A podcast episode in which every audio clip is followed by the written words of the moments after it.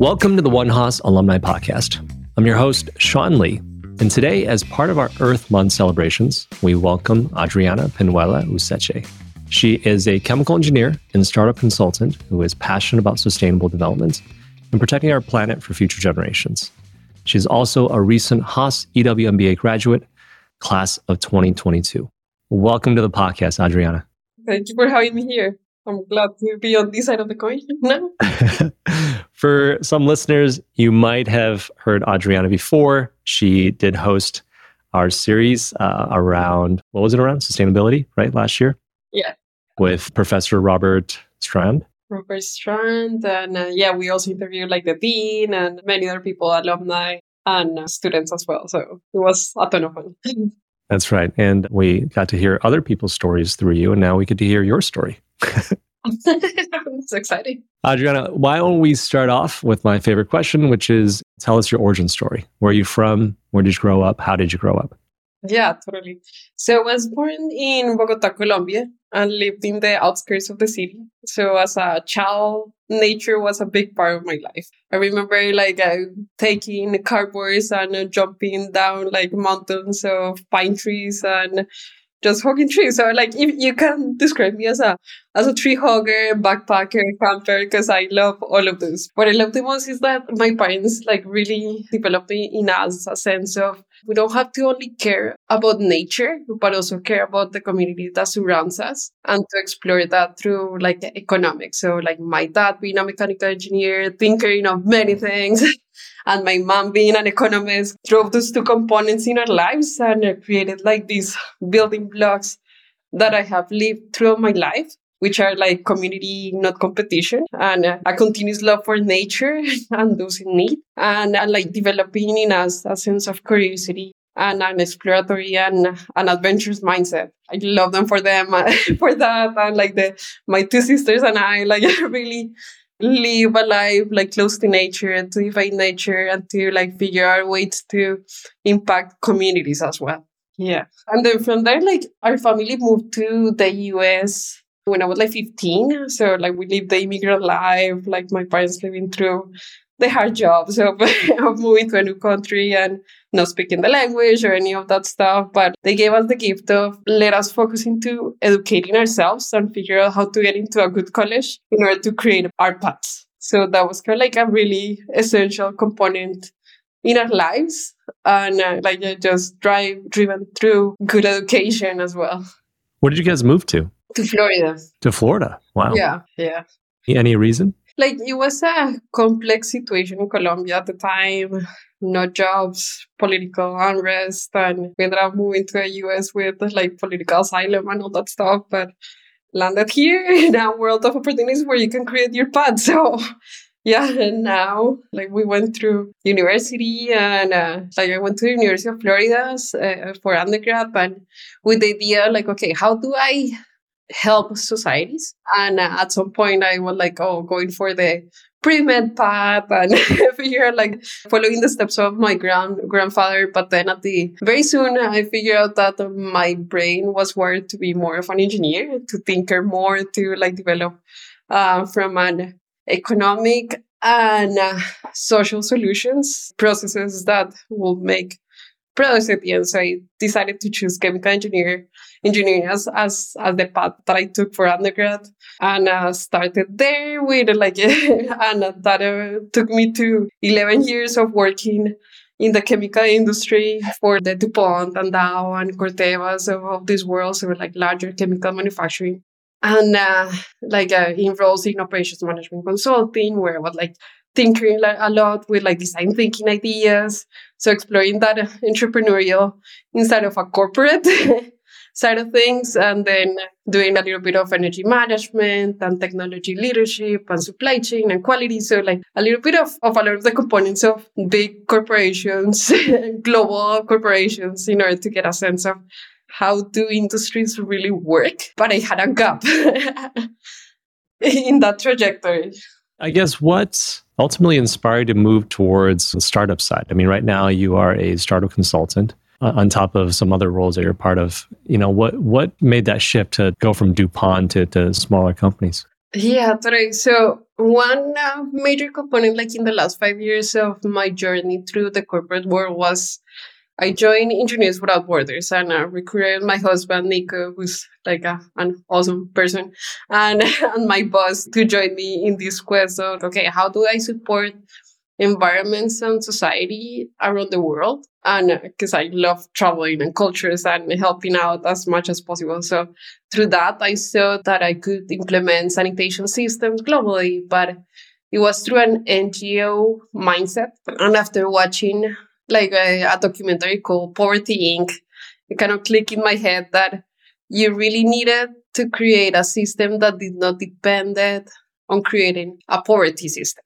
And by that, I mean, whenever you flow capital to provide free rice to a community that is trying to build their rice infrastructure, then you're killing that economy somehow. Right, right. So, and I'm not against NGOs. I'm just saying it has to be a better way to create an economic system.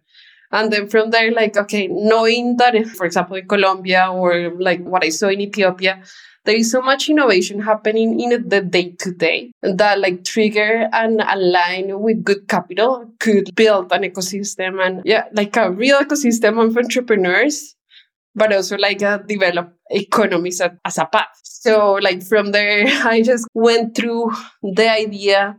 What if I have an MBA that can like pivot my career into more of the business side, create like continue loving, continue developing the technologies that I love because I'm a, an engineer at heart no matter what, and like connect those two worlds in the early stage entrepreneurial, fast paced innovation space that could like potentially transform systems and technologies not only here and in the developing developed economy, but also in the developing economy. So, like, how do you enact change in those three, in the cake of sustainability, which is a concept that I really love? Like, you have a three layer cake.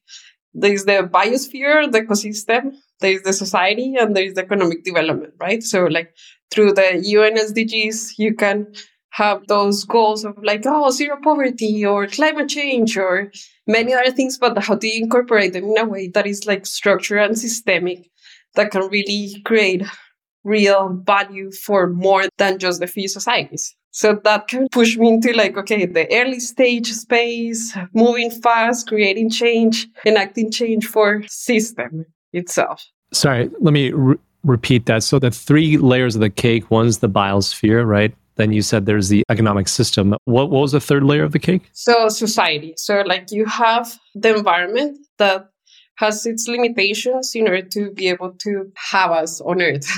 Climate, the water, uh, the land, or yeah, life on land, li- life on uh, water, and we have to protect those in order to be able to live on this earth, right? Right, right. From there, you have like society. So, like society, you have to provide to all citizens like a means to create a living, right? So, like proper food or proper education or no poverty. Dive into creating economies of systems that that really create innovation and create electrification and create all of those that are gonna engage in developing the economic plan. So like, yeah, this concept was something that I ran into like early on in my Haas career and, and it has been with me, stuck with me because like it is a systemic view on how change can last. That's really interesting. And I guess if you were to take your pick, which area do you feel like is most pressing in terms of what, where, which area? I know all areas need innovation, but which area of innovation are you more interested in focusing on? For this one, I'll go to like one of the professors that I had that gave me a challenge and said, okay, Adriana, you have to think, or like for anyone, like a thing to do an exercise. So there is 17 UN SDGs, United Nations Sustainable Development Goals, right? Which are like problems that are social and environmental and huge, gigantic, like wicked problems out of those 17, you have to choose one to be your driver and maybe have a couple supporter SDGs. So after a lot of exploration, I decided that the climate change is the space that I can thrive the most in because of my background and knowledge in the heavy industry. So like the carbon, decarbonizing that heavy industry. So I have the technology basis, right?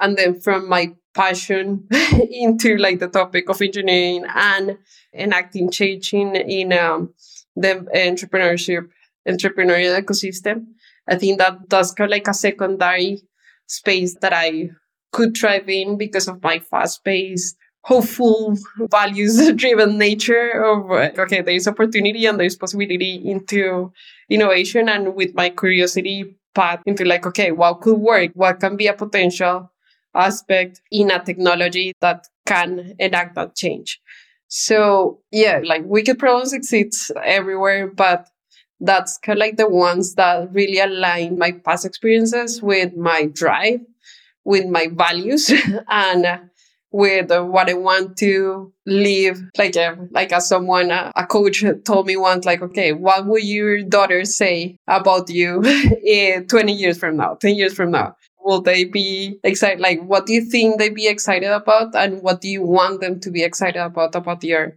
what legacy that you left behind? So like to me, making a difference in climate also for the fact that we don't have more than one earth. and the IPCC reports are like the Intergovernmental Panel for Climate Change tells us that if we don't act right now, we're going to be pretty much doomed because we cannot live in this earth. So it creates a, a sense of urgency to pick that as my guiding UN SDG. I guess question I have because you brought up the economic layer of this cake, right? Is that how can we balance economic growth with environmental sustainability? What are some of your ideas and thoughts? So, I remember when I started Haas in one of our classes in, um, I think like advanced leadership or leadership communications at the beginning, we are talking about the GDP as index of success or index of growth, economic growth, and all that stuff. And I kept asking the professor, like, by why do we only look at economic growth as success if, like, success, in my view, is represented as a path towards happiness.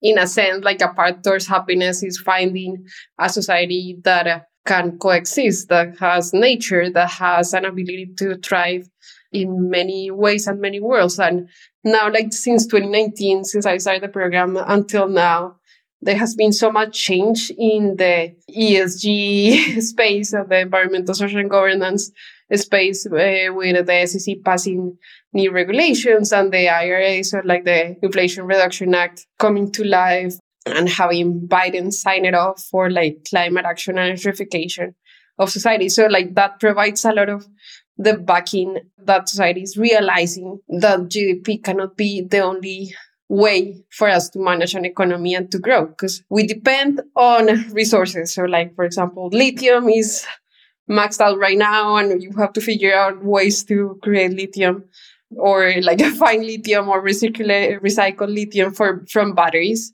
Um, what do you mean lithium and, is maxed out? Sorry, just as a layperson. yeah. So like the battery ecosystem or the electrification ecosystem depends a lot into like the amount of storage of energy that you have. And a lot of the batteries that exist today are lithium ion batteries. And we're extracting as much as we can from the earth right now but there are limitations into how much you can extract. And uh, there are like new paths into okay like how do we recycle a lot of the batteries that are obsolete or in order to extract those minerals again?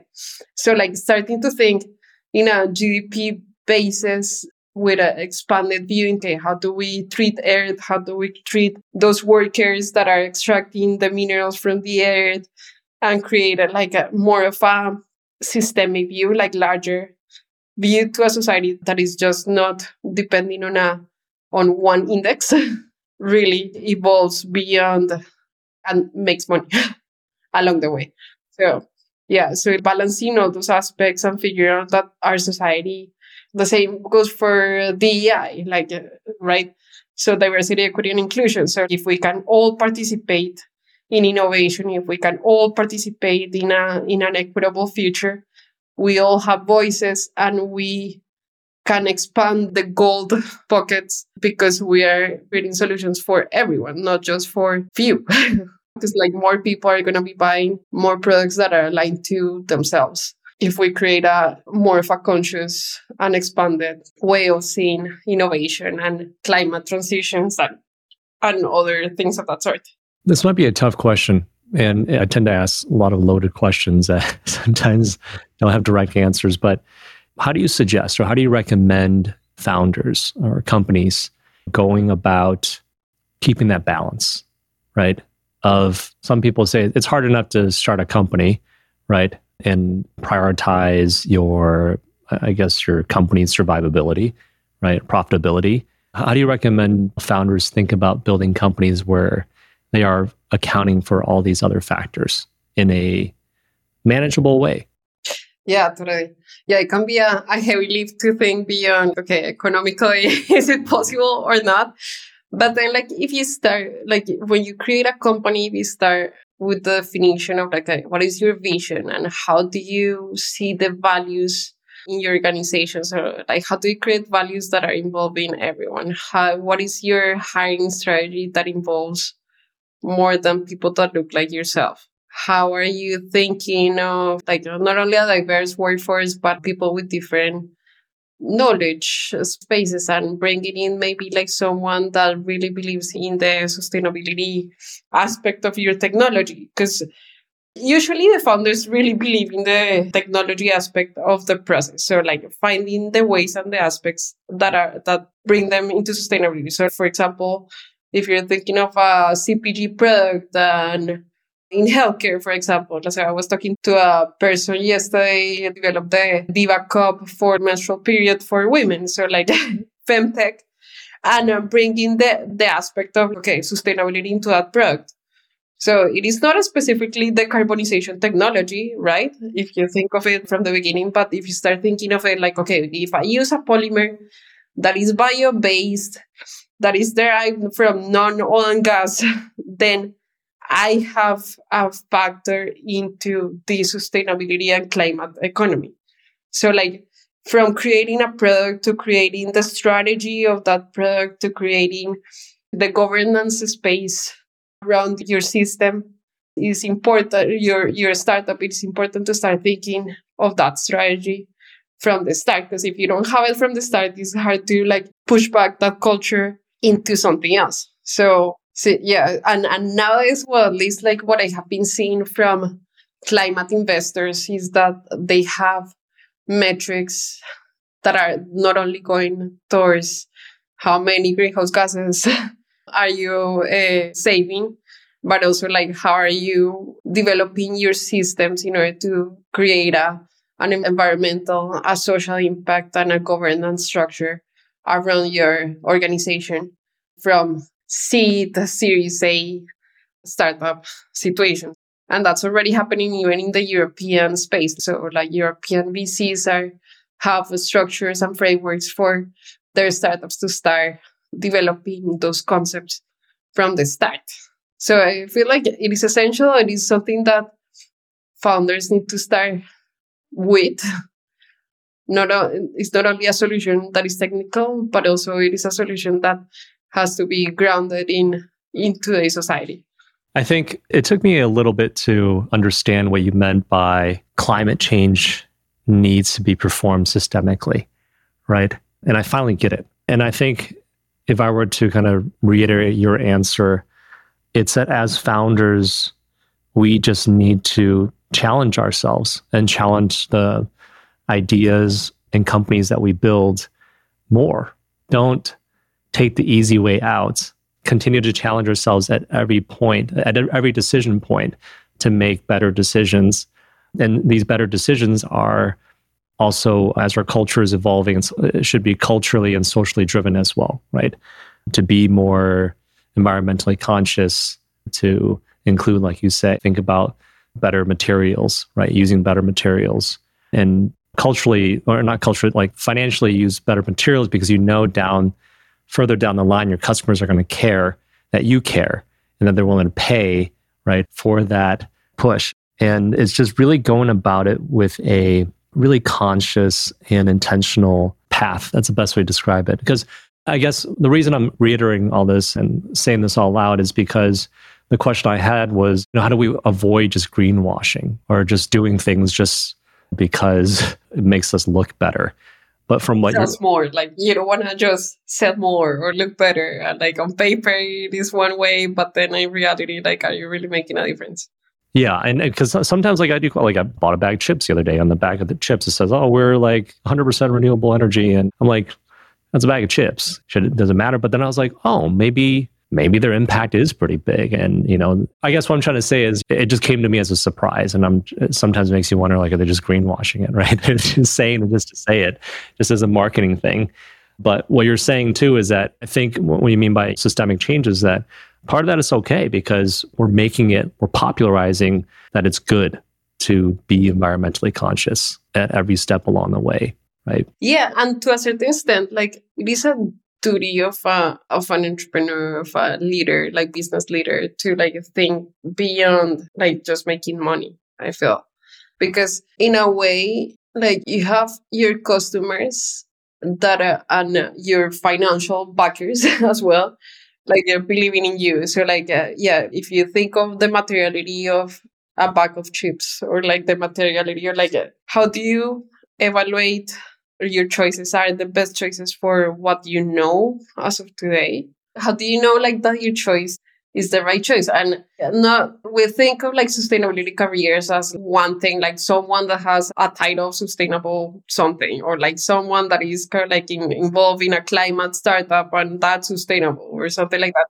But everyone has the like a path within that sustainability job like within their job it is their choice to choose a material in order to build a product why don't you choose like product one versus product two that has more like a better sustainability profile? Like, is it a polymer made out of the CO2 from the air, from, the air, or is it like coming from oil and gas? So, like, if you have a choice, will you go one or the other way for a reason, and in order to for you for all of us to live in this earth? Because you cannot only think about your generation, but like one, two, or three generations down the line. So your grandkids, like when you think of your grandkids, be able to live in, on this earth the same way as you are today, or like think beyond yourself. It's interesting to bring this up because I never considered this until this conversation just now, where, you know, as a, I don't know what, am I millennial? I think I'm millennial. As I feel like a, you know, as a leader of the last generation, even in my head, when we try to make business decisions towards more sustainable goals, it's it always sounded like extra costs, right? It sounds like extraneous costs, or it's going to be more costly than another decision, right? That is status quo. But what you're helping me realize too, and this is the systemic change, is that over time, as more leaders make that better decision, it's going to bring down the cost of that better decision, right? Of that new technology. And that's just a positive cycle of change that makes me think that it goes yeah as business leaders we have a duty that sense but like it goes both ways like from the policy perspective like from the top down approach like policies coming along in order to get subsidies or remove like subsidies in a different way because like oil and gas today like super extremely subsidized so that's why it's cheap to use polymers that are based off oil and gas versus polymers that are bio-derived at the moment. But then, like, if policy changes and in, if new, like from the top down and then from the bottom up, if new technologies emerge that are able to like have a unit economics that is strong, then the competition really begins. So it is like solar nowadays, that like it is extremely, it is much cheaper than energy for from non-renewables but we landed here after 10 years of uh, and the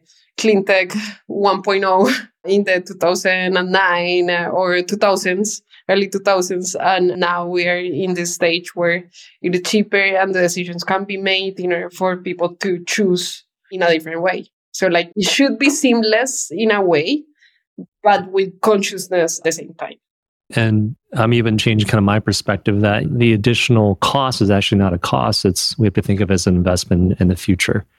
And, and they're very worthwhile investments. So that's really interesting. You know, I had a, again, sorry to go on a tangent. I have a really random question, but you talk a lot about economics and sustainability. A question that I've always had and I don't know if you can help me answer this, is economic security in the sense that, you know, a lot of governments, based on what I've heard or read before, they hold on to certain things, let's say oil and gas, because of security. How do we move past that? That's a big challenge, right? But that makes me think of um, that, for example. So Orsted is a was an oil and gas uh, operations in the Nordic in Denmark, and uh, they decided to transform their business model into a fully renewable system. So, like they got rid of almost all of their oil and gas um, because they wanted to transform and be the number one sellers of offshore wind and now they're getting into like onshore wind and many other things in just uh, in a matter of 10 years. So it is a matter they still hold a little bit of oil and gas reserves for economic security but uh, i feel like their path will be continuously change as they progressively have more business into one sector versus the other but like it takes a transformation and a timely transformation for governments to go from one end to the other to like prove the systems. But then, like beyond that, there is more of the energy wars and the economic side of things that I don't know. Yeah, they're complicated, they're complex, and I cannot comment at this point on that. well, I mean, no, that, that that example helps me see it better. I mean, it's it's about making long term investments towards different forms of security is what it sounds like. Yeah three years five years ten years. It's like a long run yeah I feel like the transformation will take maybe four years or so, like in order to like reduce down our dependency. Because like everything is on gas right now. Like everything that we build, all the products that we have, all the polymers around us, all the like the textiles that are made out of polymers, the rugs around you, or anything around you, like maybe 90, 95% already is dependent on oil and gas. So like how do you make a transformation? A social systemic transformation in a society that has been built under oil and gas, right? So like takes time to come up with new technologies. It takes time to come up with, or the technologies may exist already, but like takes time to expand them. It takes time to make them into mass markets for them to be a choice for for for it to make it economic for everyone's choice. Yeah, that makes sense. All right, since we're on the topic of kind of new technologies of sorts, right? And you are an investor in new technologies and in startups. I'm really curious what are some promising solutions or technologies that you are excited about that you see? Yeah. So climate change has many verticals, or like at least seven that I can think of, and you can go in many tangents in terms of technologies that could be essential, right? So, like in terms of what is essential in order to reduce the greenhouse gases immediately. So you have nature-based solutions that, like, if you so if you think of the air has greenhouse gases uh, that have been emitted through years, like about fifty percent of the Earth's uh, greenhouse gases have been balanced by like water and trees or like land. But then we have put a, a lot more so, like the anthropogenic greenhouse gas emissions are created by humans for the like during the past I don't know hundred years since the industrialization, right? So we need to have solutions that are like enhancing the nature-based solutions. So yeah, so for example, like uh, there is one company that is uh, enhancing uh, photosynthesis in a way so that you can get more CO2 absorbed. So that those are like solutions that are kind of like, oh, that's super cool. How can we measure it? It's a little bit of a challenge, but they are interesting solutions. Or like a biomass capturing to create. So like Charm Industrials is creating like really cool oil out of biochar. So and they inject it back into the, what used to be oil reservoirs or things of that sort, right? So that those are technologies that are kind of like bio-based uh, and engineering nature. But uh, I really like transformations that uh, really create an economic benefit as we go along as well. And by that, okay, let's take, for example, Mars Materials, which is a company that I have been supporting for the past year. And uh, what they're doing is getting CO2 from the air and creating polymers out of that. So, like, if you divert the oil and gas dependency of polymer creation by getting the CO2 from the air, from the atmosphere, then it makes a difference.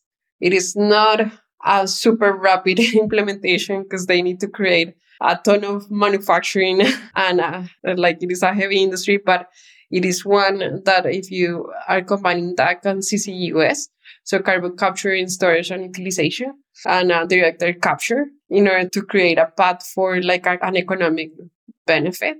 I think those are interesting propositions, right? So there are companies that are used doing a lot of polymer changes or for new materials or like electrolysis systems in order to create new products from fuel for airplanes to yeah any polymer or fragrance or like things that, that you can think of. So i love those technologies because i come from that industry as well. So like seeing a transformation in the industry really excites me because it creates a change that is transformational in society. So we don't like changing behavior human behavior is hard right? So like if you if you change the product that you reimagine it and re- recreate it by capturing that CO2 into products, then it creates a, a circ- more of a circular economy in ways. So that's super exciting to me. how, if you were to take a wild guess, how far along are we from that? From being able to, you know, just capture the CO2 if efficiently, effectively, and then converting it into products? At a scale. Sorry? At a scale, it is 10 years out, I would think. Like at a pilot level and uh, getting into like supply chains from the incumbents in the market for testing products and all, maybe like in the next five years, but at a, at a very small scale. But there are companies that are going faster. There are others that are not going as, as fast with different kinds of technologies. Yeah. Yeah, between like five and 20 years. It that's, can happen. uh, that's very promising. That's very exciting. I'm not a chemical engineer, uh, of course. so I have to ask you, how hard is it to do this and how complicated is it? And I ask this because with my very basic high school understanding of chemistry, it's just like moving atoms around, right? but obviously that's not the case. Like, is it, yeah, how hard is this? To figure out and to to do.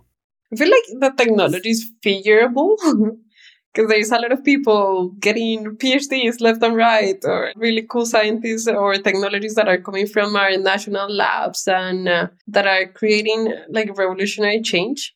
Technology exists, but I feel like the gap is finding that technology, empowering it with good business models, and empowering it with the right flow of capital in order to because it's very capital intensive. In order to like scale this up. And having that knowledge to scale that up and change industry okay like maybe people in oil and gas or in the chemical industry already have the knowledge. So attract that talent in order to expand from 1 to 10 these technologies into like massive scales. And having the financials behind it. So having the full capital stack behind it that can support not only the new technology discovery and development and innovation, but like can make it into everyone's products and with a massive scale. That makes sense. And also probably like the improvement in our infrastructure and energy capture and uh, and things like that to to make these things happen. It, because it reminds me of desalination of water, right?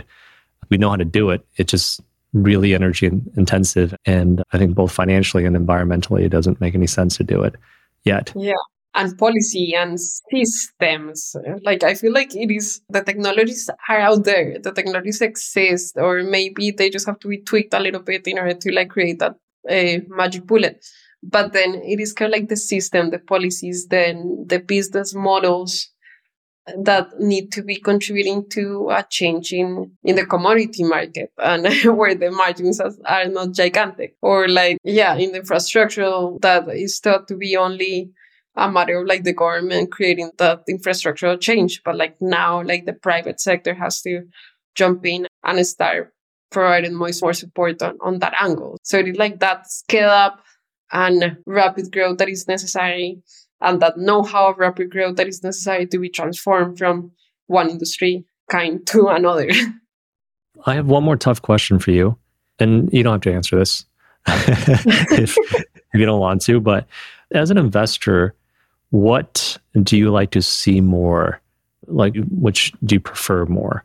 Do you like to see environmental or climate tech that is incrementally improving, or do you like to invest in climate tech that is jumping leaps and bounds? And I ask this question because I'm curious how you think about obviously impact, right? And the balance and the trade off between obviously something that's near term and something that's long term. So I'm not an active investor right now, but uh, I have been supporting startups to help them connect with investors. One day, one day I want to be part of the investing community uh, itself. So like that's that's one item to to get out. But then just thinking like you have to think like portfolio so, like, I really want to focus on big systemic change that can do a modification of the system itself.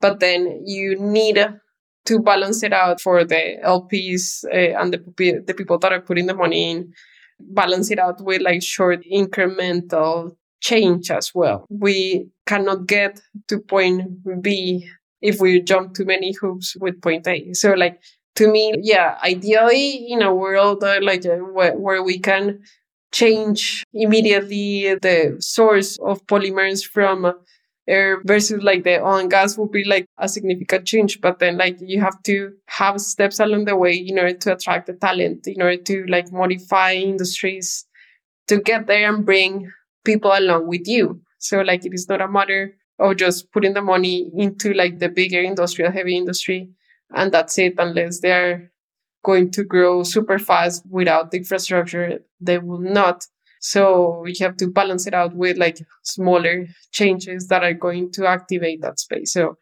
industrials heavy industries for example need supporting systems and an electrification to happen ahead of time. So if you have electric systems with like big batteries or like an Antora to create the steam that the industry needs in order for you to be able to make the polymer because you need the steam and electricity at the same time, then uh, you have those stages of technology that need to be infrastructurally available for you to get to point B. So yeah, like in a in an ideal world, and you can like just take your magic wand, like uh, jump in straight and leapfrogging. Technical changes is best in order to like not use resources, but then the infrastructure has to be present in order for you to be there. Makes sense. It's shooting for the stars and landing on the moon. yeah. It's uh, which makes a lot of sense. I think that's the right way to think about it. No, that's awesome. Adriana, anything else that you want to talk about that I didn't ask you?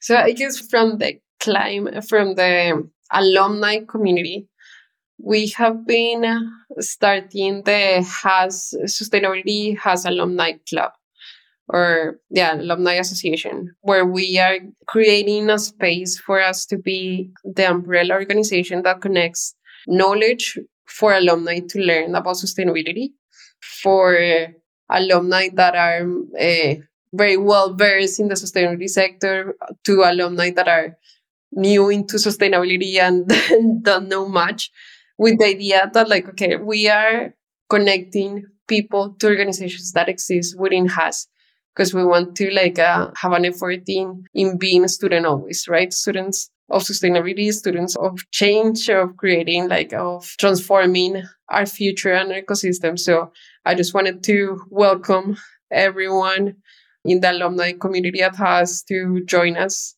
in this effort. Uh, like we just kicked it off and and we're pretty excited. It is sustainability and climate. We, as we want to put an emphasis on on uh, both which are part of each other in a way.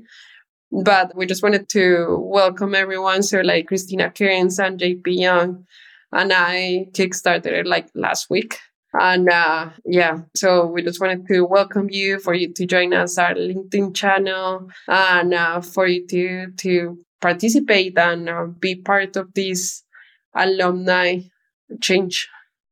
That's amazing. We'll definitely share that information in the description for this episode, and also we'll share Adriana's LinkedIn So feel free to reach out to her. Well, Adriana, thank you so much for coming on the podcast today and speaking with us. Really appreciate your time. No, thank you so much, Sean. It was really fun. It made me think through some of these questions. So thank you. I really appreciate it. Thank you. Thanks again for tuning in to this episode of the One Haas podcast. If you enjoyed our show today, please hit that subscribe or follow button on your favorite podcast player. We'd also really appreciate you giving us a five star rating and review. If you're looking for more content, please check out our website at haas.fm. That's spelled H A A S.fm. And there you can subscribe to our monthly newsletter and check out some of our other Berkeley Haas podcasts. One Haas podcast is a production of the Haas School of Business and produced by University FM. Until next time, go Bears.